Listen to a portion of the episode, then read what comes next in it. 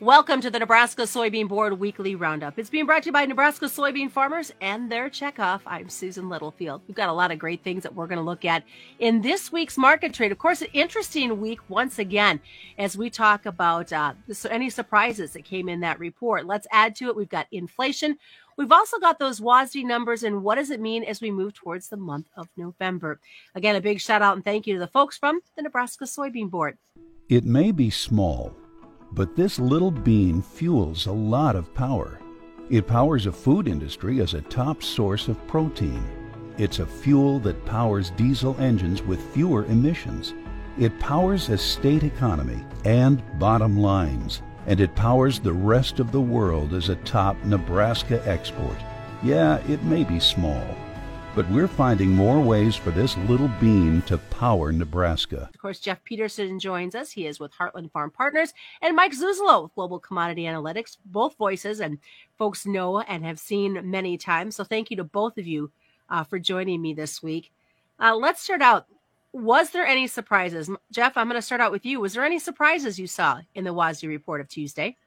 You know, there was a, couple surprises that we ended up seeing. I think the first one ended up being the, on seeing the corn yield end up going higher. We we honestly were thinking the corn yield was going to go down, so to have it come up, um, we were a little surprised by that.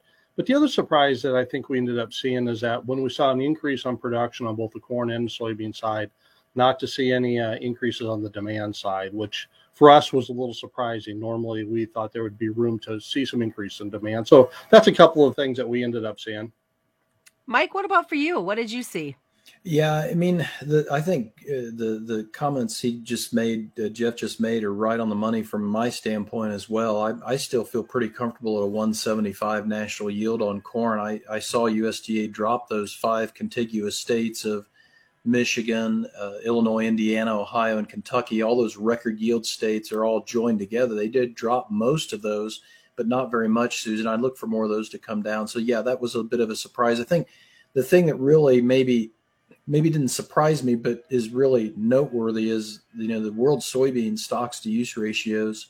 Um, they went from being the tightest in three years last month to the largest in three years in just this week's report. And I think it really kind of spelled the end of the U.S. soy supply led rally. I mean, we can still get rallies from soybean oil. We can still get rallies um, from from Argentine weather. You know, we can still get rallies that are weather related. I think in soy, but I'm kind of closing the door and closing the window on a soybean rally that's going to be led by the United States weather because I think anecdotally the the yields that I'm hearing are, are in the 70s and pushing 80 in a lot of areas, and it seems as though uh, kind of like what Jeff was maybe alluding to, the, the corn yields flattening out a little bit more, whereas the beans kind of keeps ticking up, up and up. So I can't disagree with what USDA said on on the yield figures for soybeans. Do you think we could see some changes though to those numbers come November?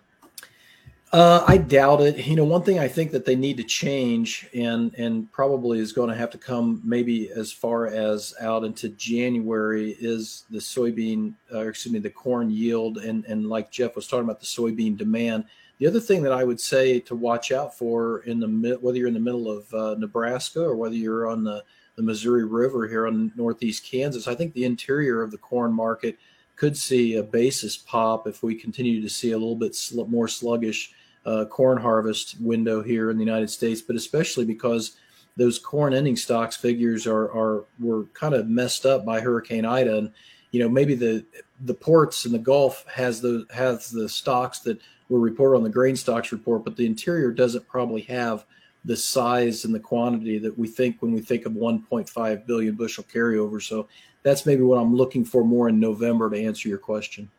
What about for you, Jeff? What are you expecting in the in the next month's report?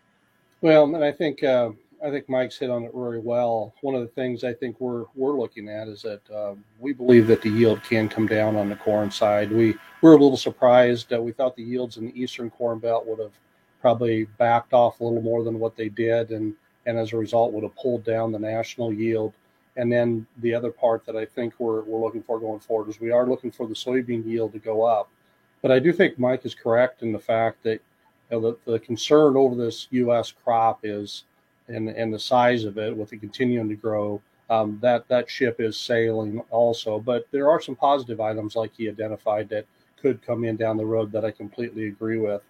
You know, and we, we look at the interior demand, we're, we're holding up very well on the basis levels on corn. You know, the processors are, are bidding aggressively. And as we move up into North Dakota, South Dakota, Minnesota, we've got, you know, bids that are way stronger than what we normally see in Nebraska, which is really kind of surprising. And, and surprisingly also, even though we've got the bean supply and the big bean crops, the, the basis levels at the crushers on the soybean side are really strong and actually kind of accelerating higher. The question we always look at is that, you know, ultimately will that hang in there or will that back off? And and our thought is that it's in pretty firm hands yet, but we are going to have to watch and see what the, the demand does. And and it was good to see ultimately China coming in and, and having some additional, you know, picking up some exports here and seeing them back in the market. Let's hope they stick around and stay. All right, since we're talking about soybeans, got to give a big shout out again, once again, to our Nebraska soybean farmers because this report is being brought to you by them and their checkoff dollars. So, China is back. We knew last week came back from holiday, but there's been a lot of discussion, maybe some concerns that they might kind of fall off of phase one and not keep up with their side of demand. Uh, Mike, I want to start with you. Are you do you have any concerns about China uh, finishing out 2021 on, on a strong note? You know, I have less concerns this week than I did last week because of what the U.S. Trade Representative said. And I listened to a couple Chinese experts this week in the aftermath of her speech, and they were called, you know, they were on holiday, as you say, um, but they they were also directly involved in Beijing's politics, and um, their opinion was very favorable and and felt like that the United States rang all the right bells in terms of what they said and didn't mention decoupling or anything like that. So I think maybe the market felt that way too, Susan. I don't know that for a fact, obviously, but between the consumer price index that we had here in the United States, the producer price index in China, all time high for that uh, producer price index in China, and then what the U.S. Trade Representative said, I'm, I'm wondering whether the market is not getting a little bit more favorable the commodity sector because they feel a little bit better about China.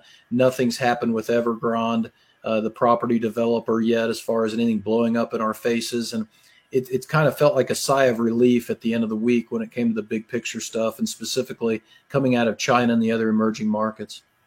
Uh, Jeff, I see you shaking your head in agreement there. Yeah, yeah, exactly. No, I, I think you're right. Uh, I, I get a little concerned with China from what we're just seeing on their pace of, of purchases as we look at the soybean side. You know, of course, we know because of the problem we had with Hurricane Ida, you know, we ended up having shipments are down. But it but it's good to see that in some of the last numbers that China was in, and they took a, a nice amount of beans off the Pacific Northwest, so that was good to see. But overall, you know, year to date since September, our, our shipments um, across all destinations on beans, you know, we're down 64% compared to a year ago, and USDA has us down 7.8% on the export side. Sales are only off about 38.8%, but we do attribute, you know, some of that slowness to the problems that happened because of Hurricane Ida and the fact that soybeans were extremely tight. I know they found more beans, but but ultimately they were extremely tight. And something to think about going forward on beans.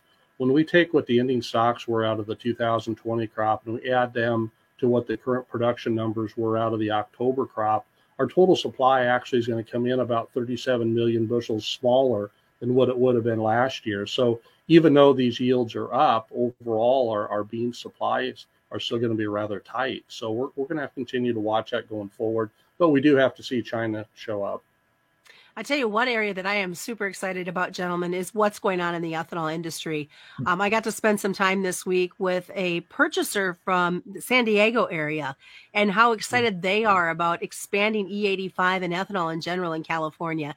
So, having said that, how are we looking at ethanol production and, and how does it compare to just, just a year ago? Uh, my, or Jeff, I mean, I'll start out with you. Sure. And, and what's interesting, you know, ethanol we, we got off to a really slow start um, again, and and which that's to be expected. I mean, we ended up having high basis levels, and and corn was rather tight, and but uh, so far year to date, and that's starting since September, we're up about 2.8 percent on on basically corn that's going into the ethanol side compared to a year ago.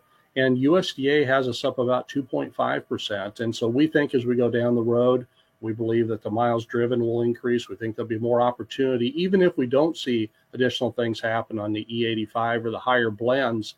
We think we can see that ethanol demand number continue to go up as we go through the year, Susan. So we look at all of this and, and inflation, Mike. How is all of that going to weigh into what we're seeing, not only in the ethanol production, but in our agricultural sector in general? Well, I think that's the dovetailing what Jeff just talked about is when you see crude oil in New York and, and unleaded gas, RBOB at seven year highs, and you see, you know, the unleaded price at the board, 20 cents discount to the RBOB futures. You see the ethanol margins running 50, 60 cents positive. All that comes together, Susan, in the inflationary mindset is that's the direct link between this surge in the energy markets, this surge in the copper, with the idea that if the energy markets are going higher and higher and higher, it's going to cost a lot more to process copper and process aluminum. And then that spills back in and cycles back into the other commodities in the form of commodity index buying. And I think that was one of the brightest things I saw at the end of this week was the idea that we got, you know, spring wheat now, other than what I talked about in crude and unleaded, we've got spring wheat at a nine year high. Oats closed at an all time high. That's helping the corn sentiment quite a bit, I think. And then the copper closing in on a 10 year high again as we closed out the day to day too. So this is your inflation, and this is really revolving around energy. That's kind of the heart of it. And well, thank you so much, gentlemen, for both of you joining me. Mike Zuzolo and Jeff Peterson. It's been brought to you by the Nebraska soybean farmers and their checkoff. That's this week's Nebraska Soybean Board Weekly Market Roundup. I'm Susan Littlefield.